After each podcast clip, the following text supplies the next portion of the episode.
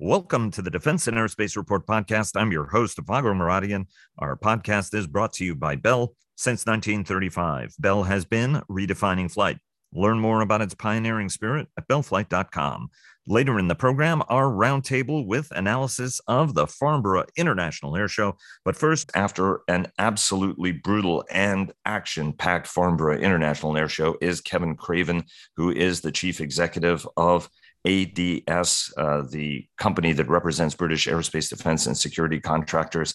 Uh, Kevin, congratulations on a successful Farnborough. Thanks for joining us.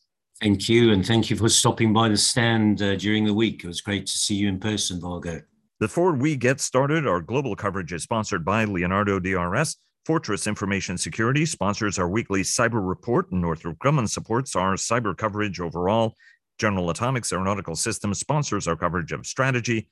Ultra Intelligence and Communications sponsors our command and control coverage, and we are a proud Farnborough International Air Show media partner. And our coverage of Britain's leading air show is sponsored and was sponsored by Farnborough International and Leonardo DRS. From your uh, standpoint, uh, Kevin, as the host of the how did it go from your perspective?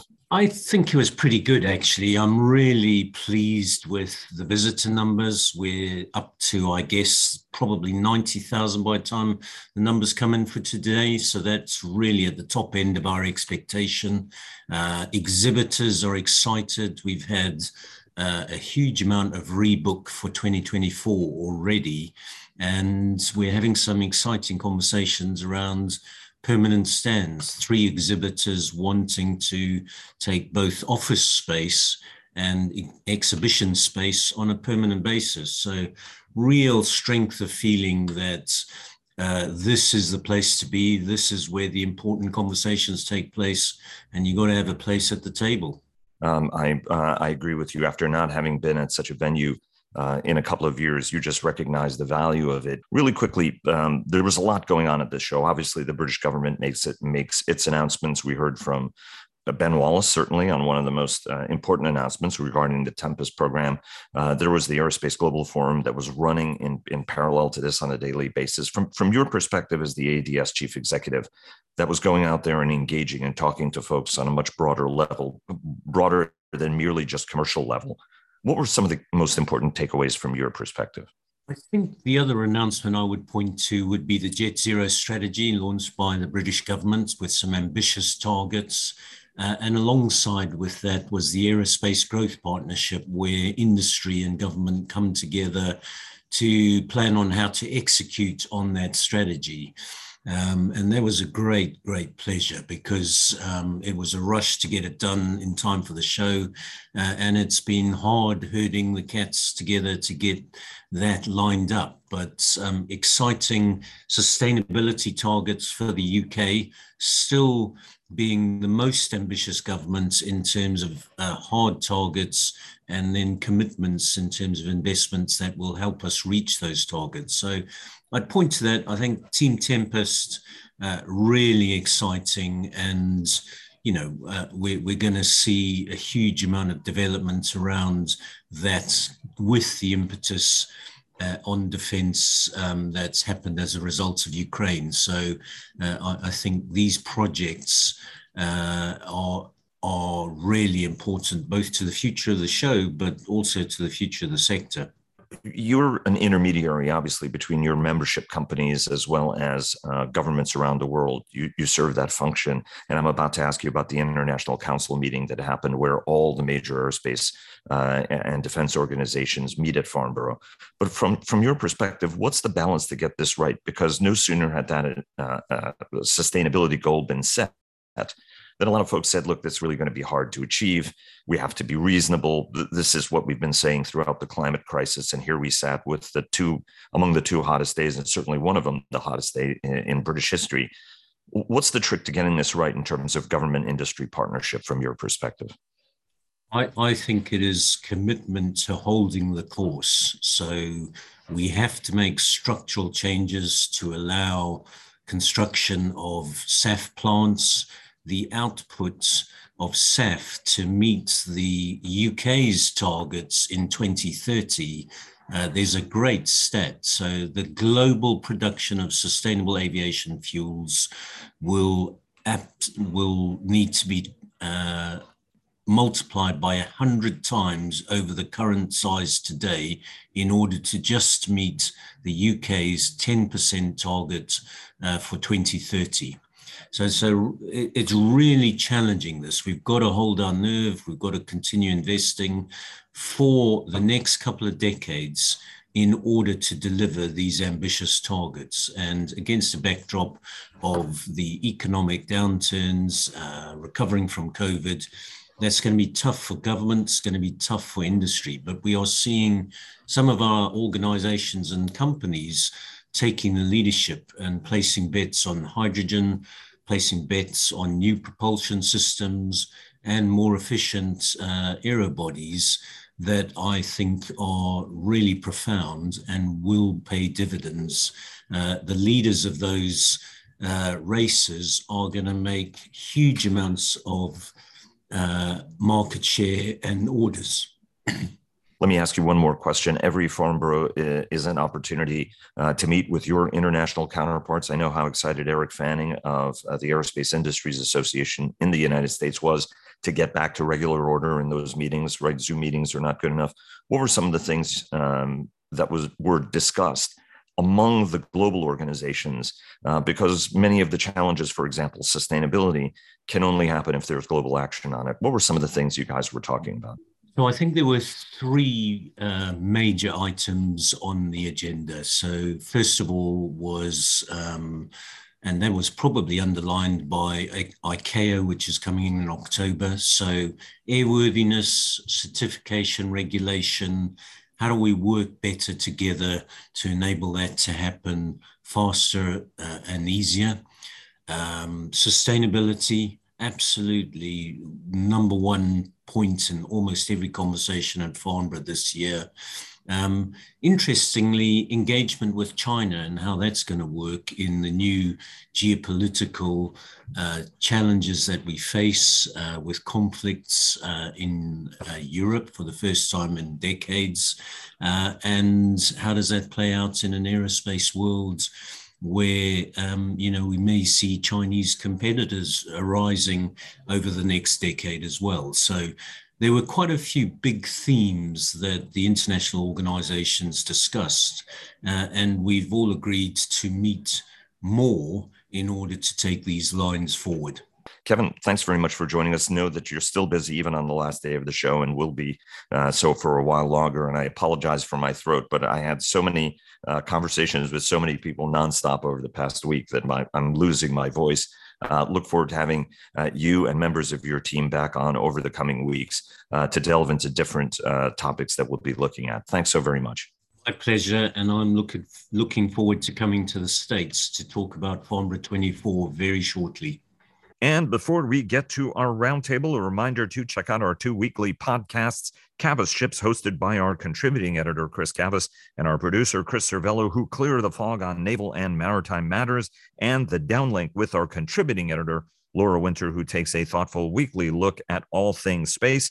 And joining us now for our roundtable, Dr. Rocket Ron Epstein of Bank of America Merrill Lynch, Sash Tusa of the independent equity research firm Agency Partners in London, and Richard Aboulafia of the Aerodynamic Advisory Consultancy, uh, I would say in Washington, but ordinarily in Washington, and now in Pays Basque uh, in southern France. Everybody, thanks so very much for joining us. It's great to be here, Vago. Thanks. Yeah, it's great. It's great to be here and very good to see you last week. Thank you.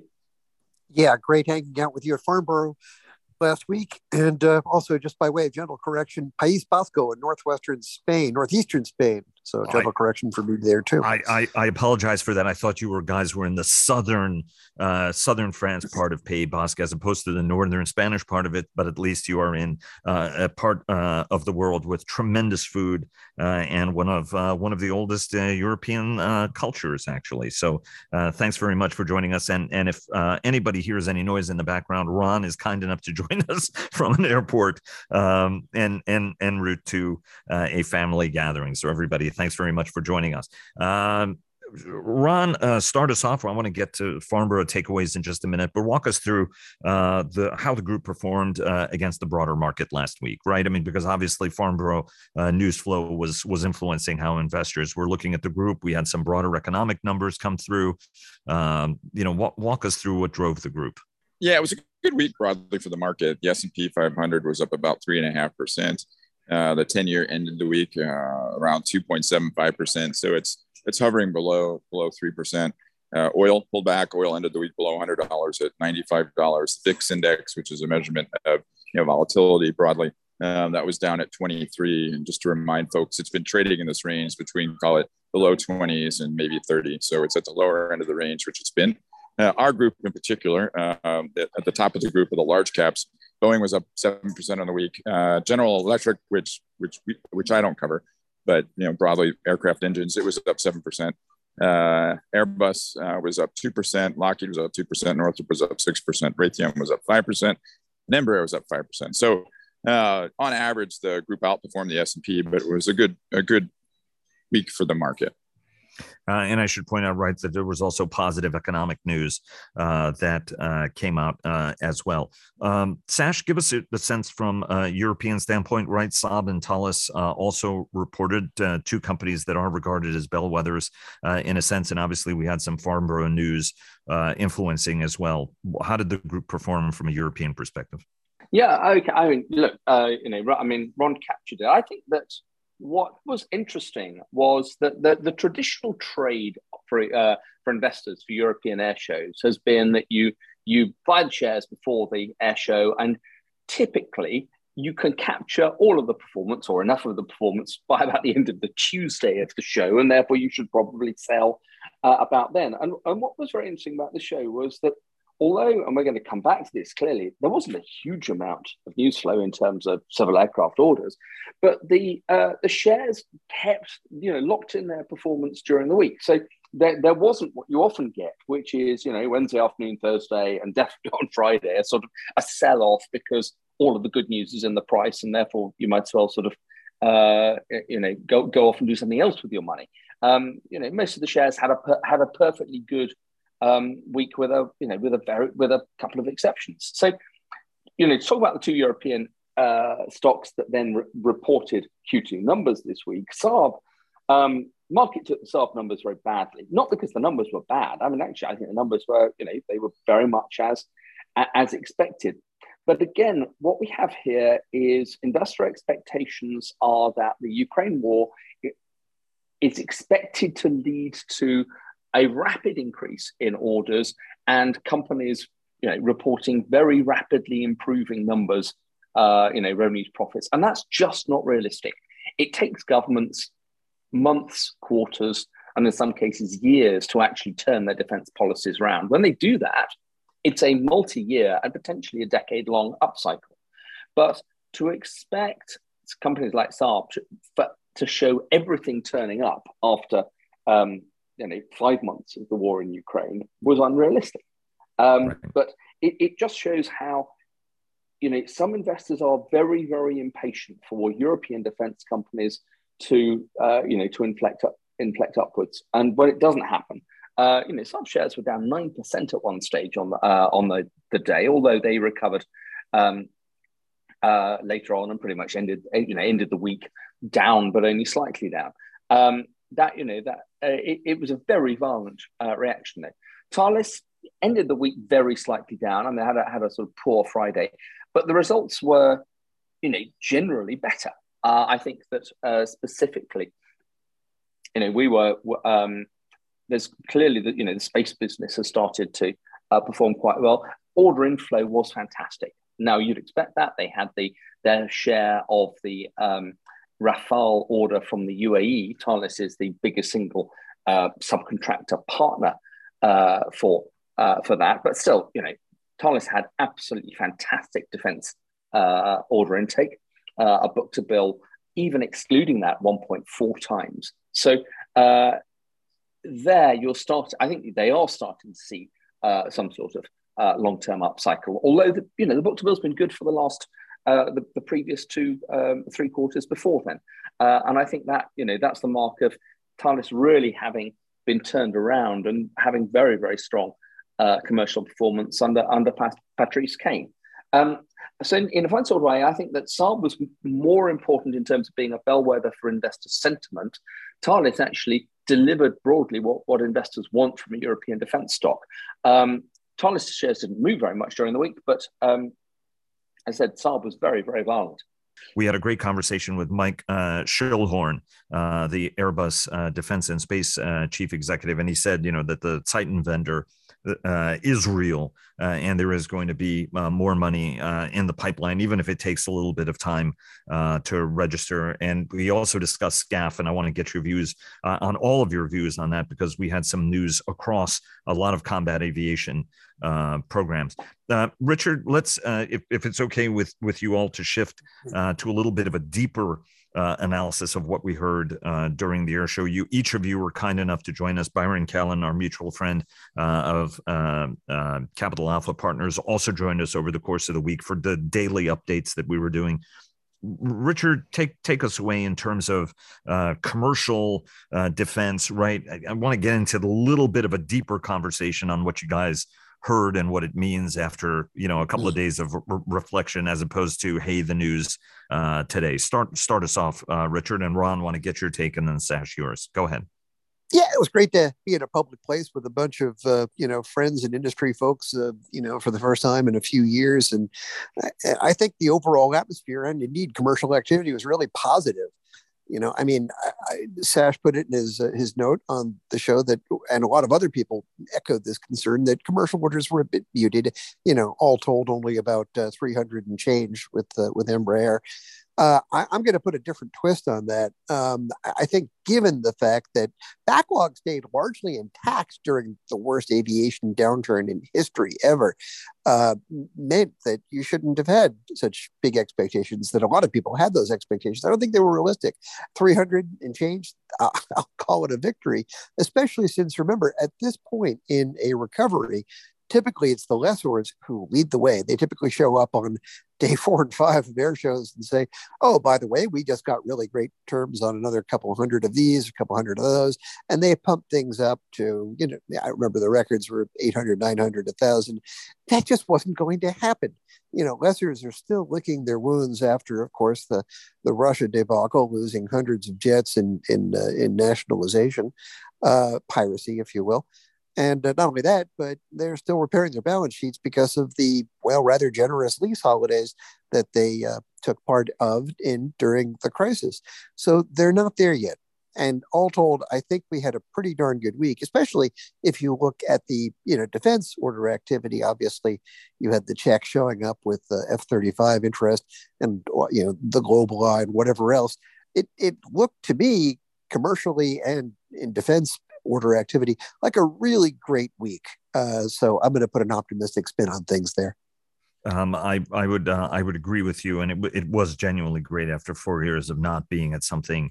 Um, you know, every, everybody who knows me knows that I love major air shows, and Farnborough and Paris are really uh, extraordinary from that standpoint. Um, and uh, it, it, was just it was just great to be there uh, again even if the flying was somewhat less muted and unfortunately some folks left a little bit early given uh, the the strike threat uh, that that existed there. Uh, ron sort of your your sense after you've had a chance to sort of reflect and digest?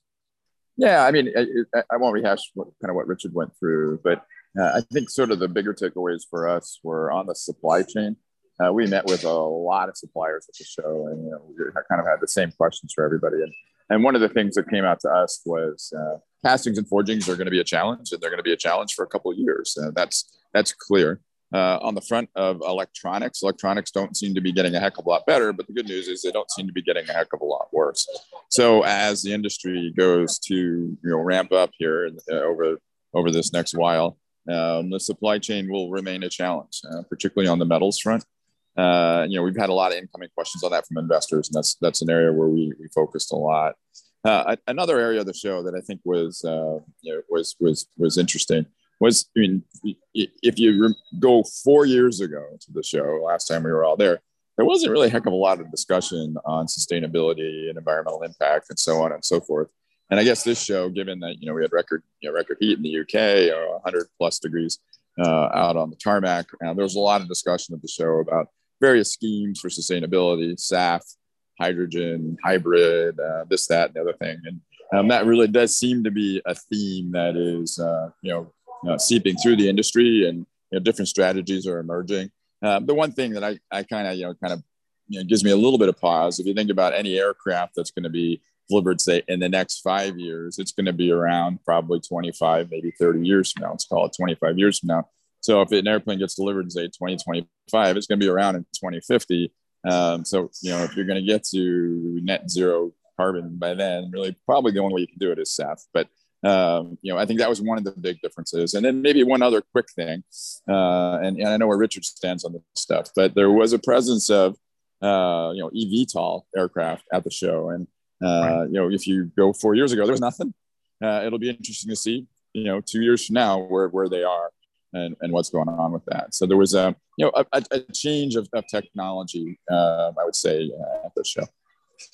And, and, I should say, right, SAF is uh, synth- synthetic aviation fuels. Uh, is, is is what you mean by that? For those in the audience who may not be, I was going to ask you whether, or not, I was going to ask all of you whether or not we were just going through the motions uh, on sustainability, and I do think that we have kind of crossed the Rubicon a little bit. That uh, that folks are responding uh, to, um, you know, the folks are, are looking and and to do something about this in in a in a meaningful fashion somehow, even if uh, the challenge is a big one, uh, and the sentiment that if the aviation industry does not do better, nobody wants to be in a position that goes from sort of like 6% of the problem to 10% of the problem right so a lot of folks uh, talking to whether on or off the record we're saying hey we need to be seen as part of the solution and not part of the problem uh, ultimately especially as other sectors try to clean up uh, their game my number one thing is hey, cryptocurrency consumes more, uh, you know, produces more greenhouse gases actually than aviation does. But uh, anyway, um, Sash, but sort of your takeaways broadly, right? I mean, we saw a lot of um, announcements, right? Some key ones on uh, combat aircraft and SCAF, where Ben Wallace made some news uh, in in front of Parliament walk us through some of the the bigger muscle movements from your perspective and if you want to comment on the sustainability part of the equation uh, go ahead but i'm sort of interested in also your bigger broader takeaways actually i you know one of the things i um I, i'll pick up from richard is that it was a very very balanced show in terms of civil news flow and military news flow um, we probably and i think a lot of investors have got very used to air shows where people come along and order civil aircraft and the military uh, and the military producers fly military aircraft, but there's very little news flow associated with those aircraft. And actually, here was a news, uh, you know, an air show where somebody went and ordered F-35s, Czechs. Here was a news flow where, oh, sorry, an air show where um, there was a lot of news flow about both the uh, Franco-German Spanish SCAF and the British-led Tempest programs, including announcements. And uh, I can't remember a Farnborough Air Show, which had such a consistent theme of um, you know UK defence uh, progress and program since uh, you know and his aging you know the late 80s early 90s um, when there was a huge rearmament process going on firstly after the falklands and then after the first gulf war um, so that's was you know that was a really remarkable thing that to have the the military news flow at, you know, at least as important arguably strategically more important uh, than civil. So if we look at the, um, there, there, were really two very, very big linked uh, announcements uh, from uh, the you know Team Team Tempest, the UK-led program. I mean, the first actually was a, a big upgrade of the RAF's Eurofighters that was announced just before the uh, the show at RIAT. Uh, new computers, new radars, but the I think the key there is that the radars are intended to be ported over onto Tempest as and when uh, the Tempest airframes are available. So what the UK is buying now is effectively up they're buying up front the systems for uh, for Tempest, and that's really smart because that means that Tempest will be a, a spiral upgrade program pretty much from the moment that it rolls out of the um, of the hangar. And then on the, at the show itself, we had the announcement of the Tempest uh, demonstrator, slightly changed uh, time scale. COVID has taken its toll, but should be flying uh, fly, flying 20, in 2026 for um, 26, 27, and hopefully at Farnborough Show uh, 2028.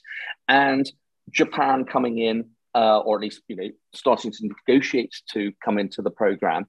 If that happens, and you know, uh, some people are talking about that being uh, an uh, you know decision by the end of the year, that gives um, Tempest a you know another anchor uh, country partner um, of huge importance, huge significance, and very very you know very significant volumes as well. I mean, you know, Japanese will buy arguably at least as many of these as the UK will.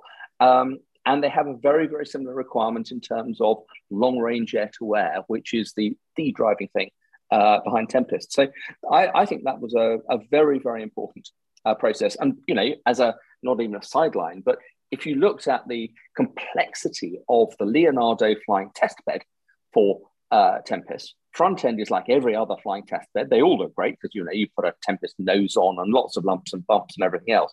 But it was then when they said, well, it's Boeing 757 and the back end of this aircraft will be used for other stuff.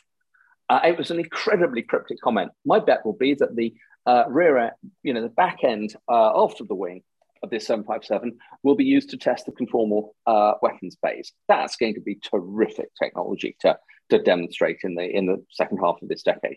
Uh, and it, you know, it shows that companies are taking this program very seriously. They're investing up front. We reckon that the Leonardo demonstrator alone is 100 million sterling off, off their own back. They won't get refunded for that particularly, but that's what, what keeps them in the program. Right. Um, let me ask you something that Mike Schoellhorn uh, said. Uh, you know, when I asked him about SCAF and uh, some of Eric Trappier's uh, comments, um, and he said, "Look, I mean, you know, we we need to have some sort of we need to have an agreement by the end of the year. Uh, at which point I asked, well, look, you've been very successful in your past collaborations with uh, Britain, Spain, and Italy, obviously on the Eurofighter uh, program as well as on the Tornado program. Uh, ultimately, um, you know, he was non-committal, but he said, you know, it would be important at some point for the company. You know, it, the company would consider its alternatives uh, at that point. How much? How much flexibility is there? Because this is a national agreement um, and Airbus is one of the companies that is participating in that national agreement, right? I mean, at this point, we're trying to figure out what the industrial relationship is. Dassault certainly pushing to be uh, in charge. We should note that Dassault also has an ownership stake in Airbus, uh, as it has an ownership stake in Thales and a number of other companies. But walk us through how this unfolds, uh, Sash, uh, because you're one of the people, and and Richard, you're another one of the people who've said, you know, the, the sense that SCAF becomes a Franco-French program.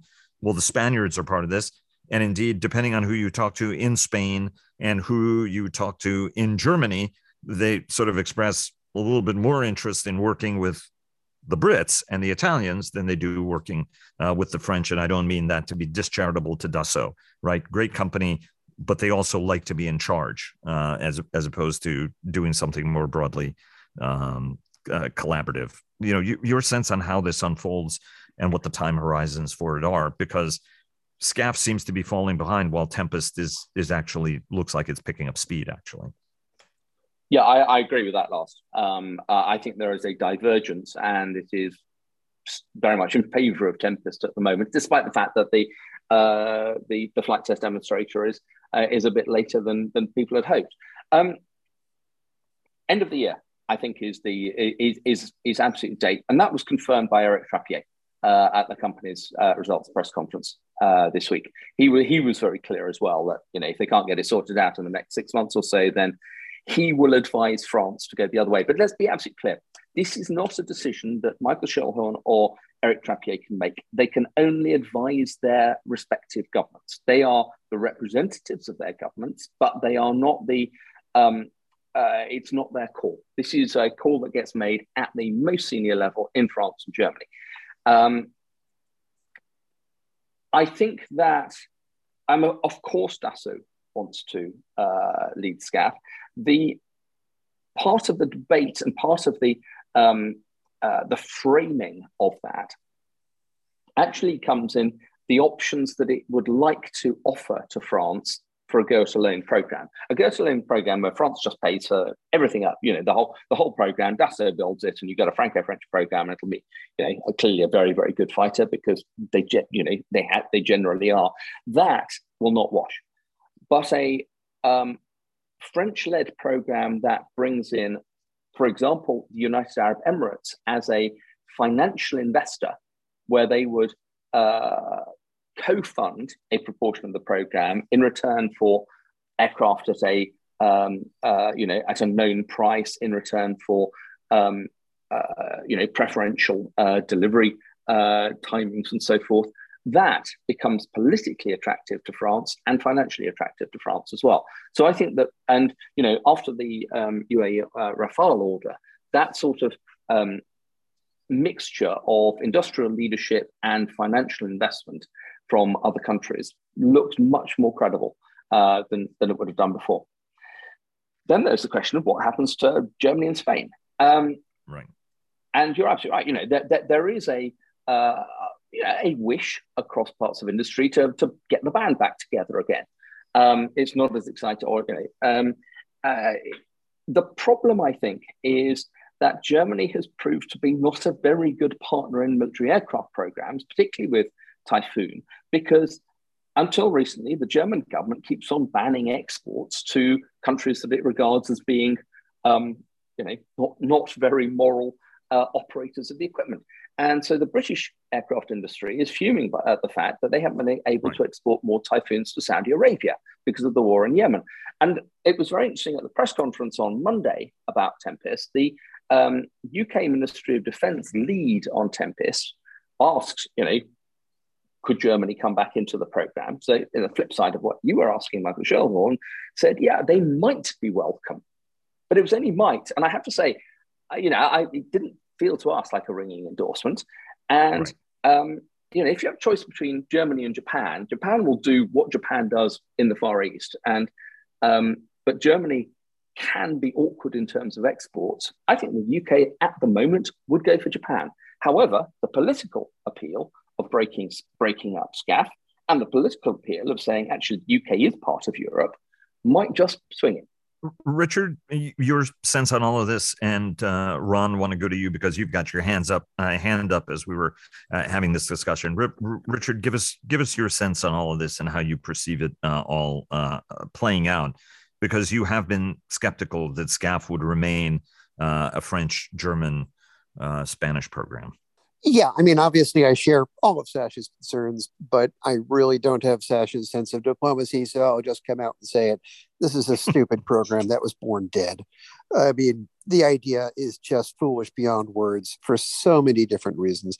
It will be a Franco French plane, as you say. The French are famous for cooperating with exactly nobody on combat aircraft uh, particular, I should say Dassault is famous for cooperating. Well, that's not, that's not entirely true, right? I mean, they did do the Jaguar.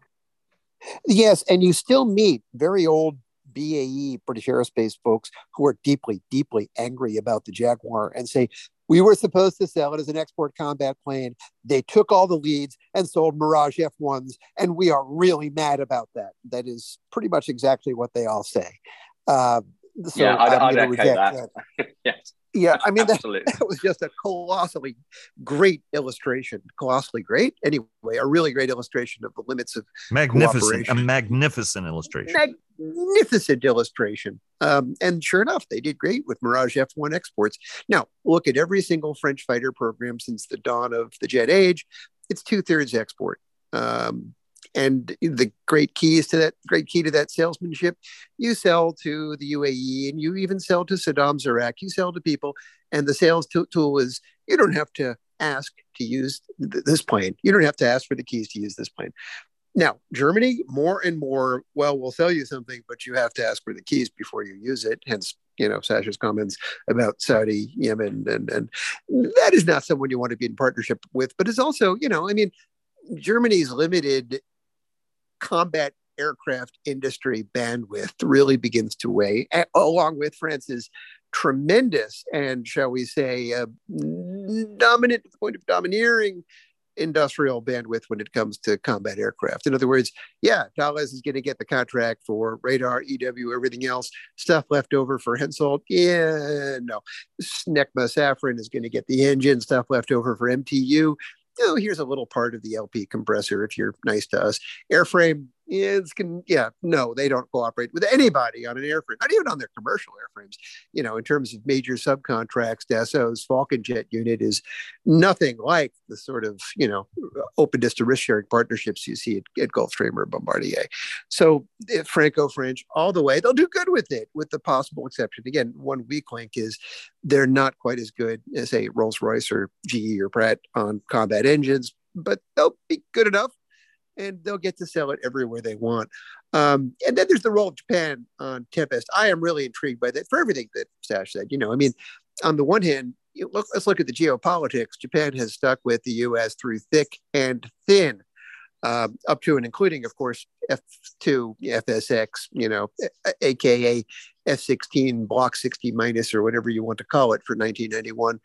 Um, that was an interesting experiment, but really what Japan wants is something different than where the US is going. They'll get the F 35, right. they want something faster, more range, and most of all, time to climb. And that concept of operations really fits with the UK RAFs far more. And not only that, the US is heading in the direction of NGAD, which, you know, I mean, how many countries can afford a Nimitz class carrier? How many countries can afford an NGAD? It's probably the same number of folks. This is all arguing for a tectonic shift in combat aircraft industrial cooperation, with Japan moving from the US to quite possibly Britain. And that's really intriguing because, again, as Sash says, the Japanese bring numbers. Now, of course, they also bring the expectation of industrial cooperation.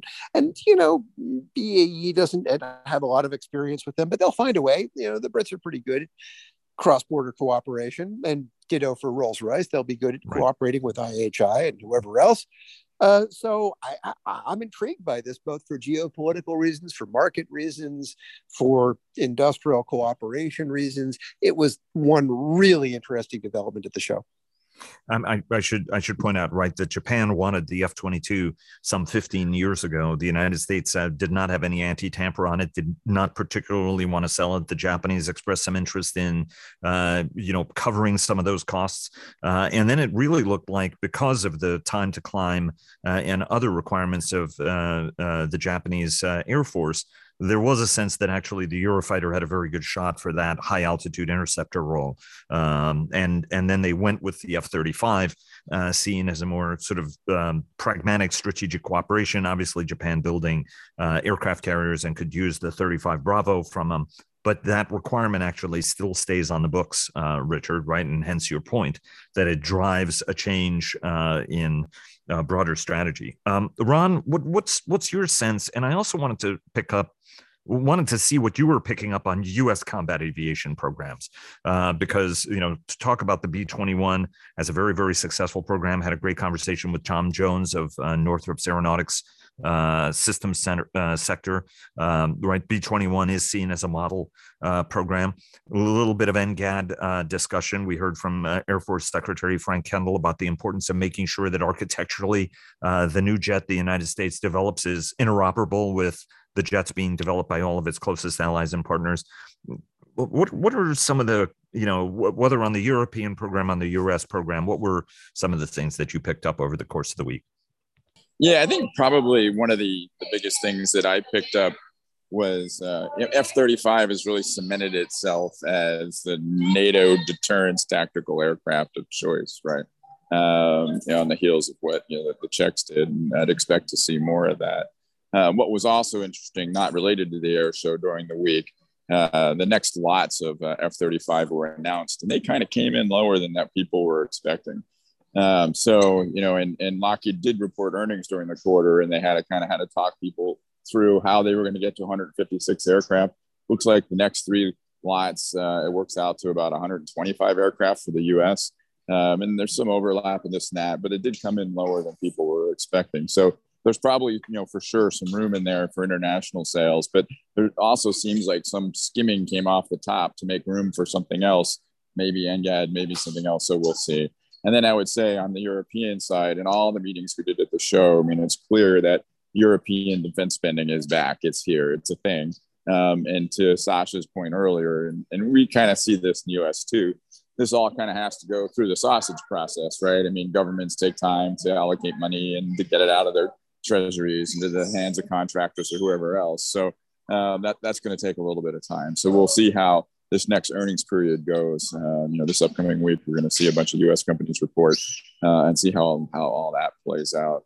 Uh, and then maybe you know one other one other point I, I, might add. This is just a little pivot to commercial that that I wanted to mention earlier. Was one of the things at the show. It's still there's still uncertainty around uh, the 737-10 and you know if and when and how it gets certified, and then and then also on the 787 when it does go back into service. It does seem like most of the people we spoke to were expecting 787 to go back into service and call it five to six weeks from now, but but we'll see how that goes. Uh, one point that I think is important about 787, even though it's it's had its delays and it's going to have its issues ramping back up, they haven't seen many cancellations at all. I mean, very very few, and I think it's a testament to how popular the aircraft is. So uh, it should do reasonably well, honestly, right when it gets when it gets back into service uh, it, it it is a great jet, and I think everybody is very eager. And it's weird, uh, you know, being out there and and and looking at ramps and not seeing it out there, right? So it, it makes it uh, kind of kind of weird. Um, uh, Sash, uh, uh, go ahead because you've got your hand up, and then Richard, I know that you have a follow up as well. Go ahead, Sash. Um, yeah, I, I I just wanted to pick up on um, what Ron said about you know the F-35 becoming the NATO deterrent tactical aircraft of choice. And I think that's a, that's a really good description. If you actually want to, to let's be clear about it, if you want to frighten the Russians about your ability to retaliate, you, you buy an F-35 because an F-35 will get you places in Russian airspace that very few other aircraft will. Um, and you know the, the the the Czechs putting in a request to buy 24 was very, very interesting unit for that. Um, you know, it follows on from the from the Finns recently. The Finns really have a requirement to be able credibly to strike St. Petersburg and, you know, at a push, possibly even Moscow. That's what deterrence is about. And it's a um, uh, you know, European countries are beginning to beginning to play hardball now on the sort of level of deterrence that they uh, offer to uh, to Russia. Um, and personally, I think that this is a good thing. Um, the flip side of the uh, Czech decision is that Saab may have lost one of their um, European customers. Uh, the Czech Republic currently operates 14 Gripens. They lease them from Sweden. It's a government to government relationship. They get them very, very cheap. Uh, and Saab has been keeping them uh, very updated. And I think Saab is feeling a little bit bruised by this. Um, it's possible that over time, for you know, precisely the reasons that Richard was talking about in terms of, you know, the F-35 is a strike aircraft, the, the you know, the clues in the name, that the Czechs may want to keep a, a fighter capability as well, although it's a small country. Um, that would be a quite a quite a big burden for them. Um, I think Saab will and Sweden will work very very hard not to lose uh, the Czech Republic as, a, as an operator. But at the moment, you know that was a that was a big disappointment, and I think came as quite a surprise uh, to Sweden. It just shows the degree to which uh, some countries are making much quicker decisions than we would have expected um, uh, in, you know, in the light of the invasion of Ukraine extraordinary revelation, uh, Ron, that the Federal Trade Commission is uh, reopening or or looking at Northrop's acquisition of uh, Orbital ATK. that's extremely unusual. I don't recall uh, this ever being done in the past. Walk us through what's being asked and what it potentially means because um, I did spend my time catching up with banker friends of mine that I hadn't seen in person in a long time. And the number one question was whether or not uh, this administration was going to allow any further consolidation. And the sense very much was no. Uh, there's there's a lot of money.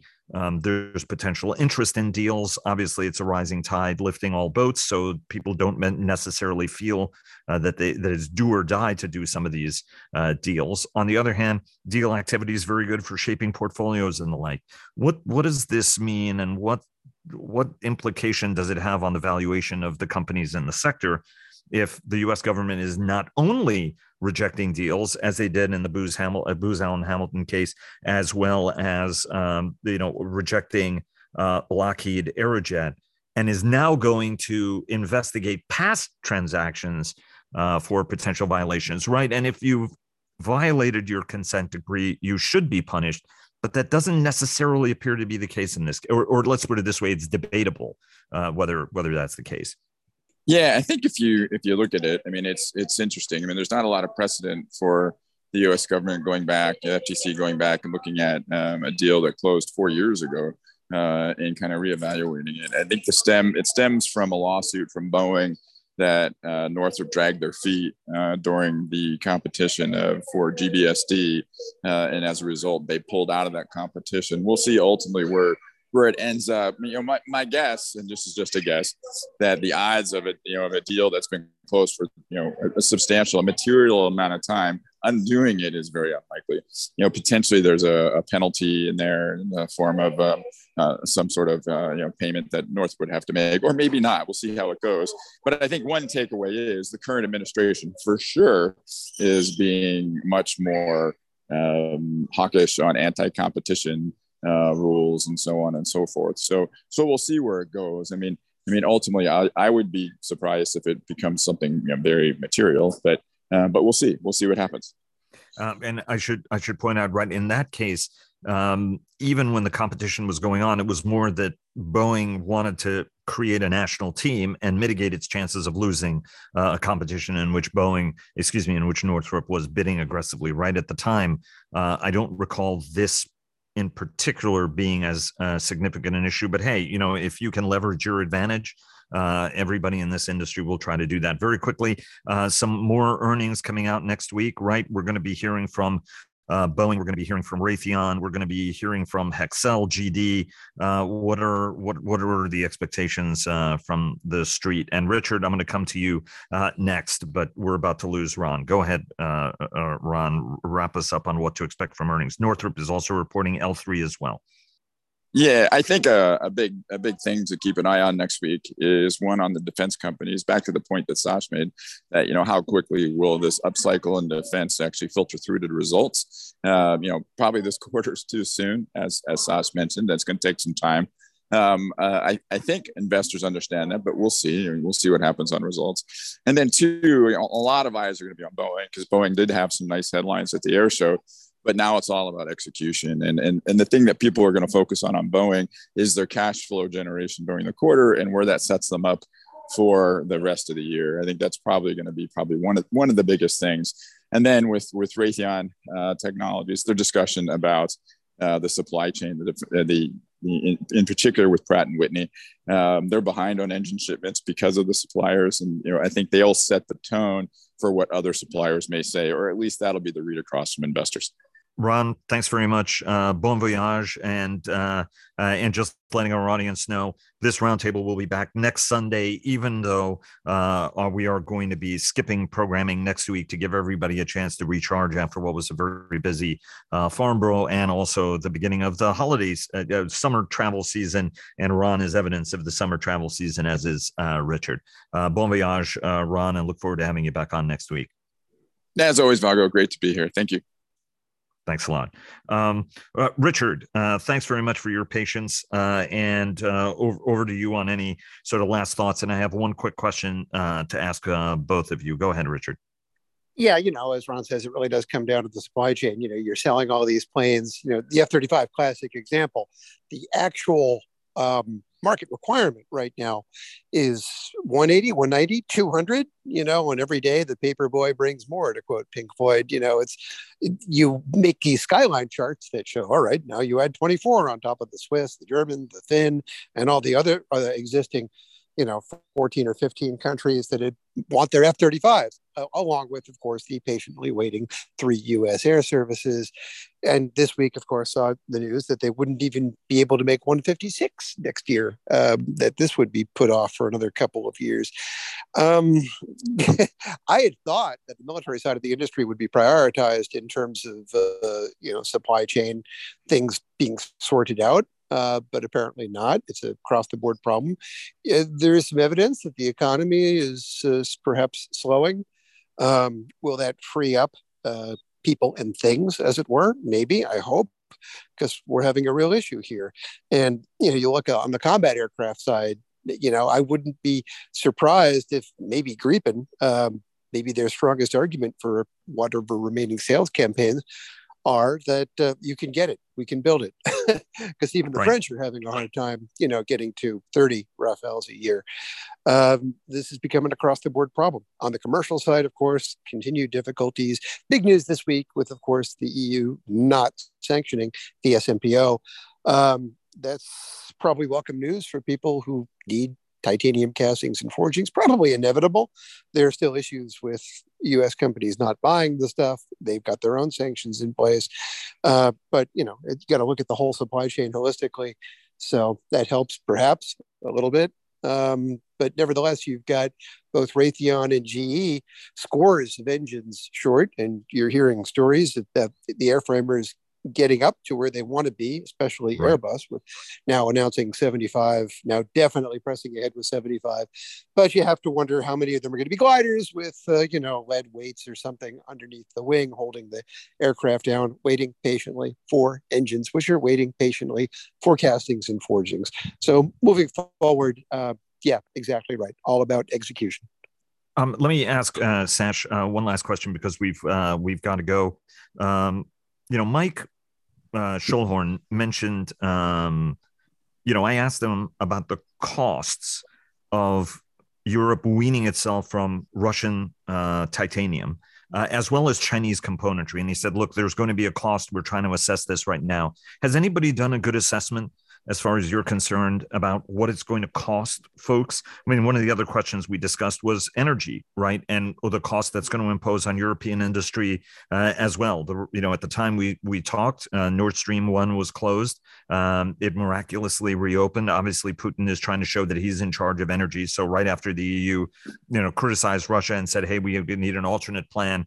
This is part of putin's whole look, I'm not as bad as everybody says he is. You know, I'm more interested in keeping you air conditioned and warm than your leaders are. We, we got that. But is there any accurate assessment of what, what the costs are of a European industry doing business without Russian components, Russian titanium, Chinese components, and then energy on top of it? Is, is there a good estimate on that's a 5% uh, no, uh, premium, 10%? Oh, uh, it, look, it's, I think it's probably more in the in the range of five percent than ten percent, but there isn't a good estimate at all, and that's what's so interesting about this. And I was talking to a um, you know quite a major European civil aerospace company um, this week, uh, and they said our gas bill, um, which is predominantly for heating buildings and factories, but a little bit is for actually heating metal for doing cool stuff with metal. And they said our gas bill is about 80 million euros, which in the context of a business that is broadly 5 billion euros is de minimis.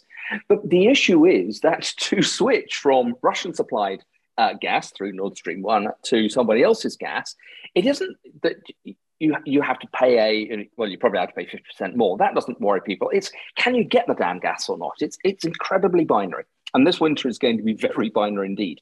Um, a lot of companies are pinning their hopes on being um, uh, you know, getting preferential access. Defense companies in particular have all started lobbying governments, especially in uh, you know Germany and the rest of Europe, to make sure that they get uh, preferential access to gas because they are defense companies. And frankly, if I were them, I would do that too. I think that's an entirely uh, reasonable bit, uh, bit of lobbying to do. But you know, the issue there is not the financial cost; it's that it's really hard to know where you where you're going to source this stuff from. Um, componentry titanium. I think that's the that's the other issue. It's um, somebody else's titanium will cost more because the Russians, I think, very cleverly kept their pricing keen to make sure that they got a big market share. It's that it's going to take you two years to requalify whoever your new source is, whether it's American, whether it's Japanese, whether it's somebody else. Most interesting thing I saw from a, um, a titanium point of view this week, at the back of the BAE um, well stand, you know, massive hall, uh, where they were um, uh, demonstrating what they call their factory for the fu- for the future uh, for hopefully producing Tempest.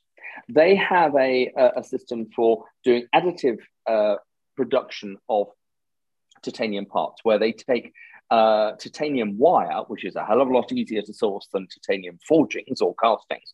Titanium wire, they um, uh, you know, effective, you know, they, they use additive manufacturing to, to put it in the shape, the rough shape that they require on a bit of titanium slab.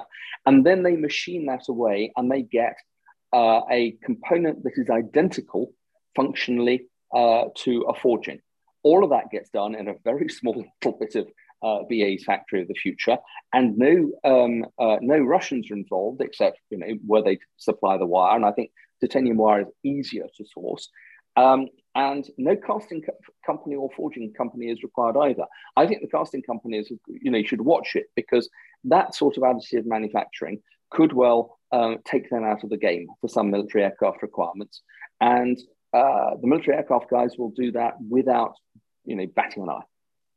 Uh, and I should uh, point out, right, there is an enormous amount of activity that's going to put pressure on those kinds of suppliers. You know, I remember uh, talking to uh, the GM engineering folks, and the kind of things they're doing on printable composites is potentially game changing, right? I mean, now you can't print a car hood or some other automotive uh, components, whereas they're getting uh, close to being able to do that kind of thing roughly about a year away, if if memory serves correctly. Uh, in which case, that does have some game changing attributes to it. R- Richard, we have exactly one minute, and you want to talk about ESG and eVTOL, uh, and I may have that backwards, but whatever it is you want to say, go ahead. You have a minute to say it.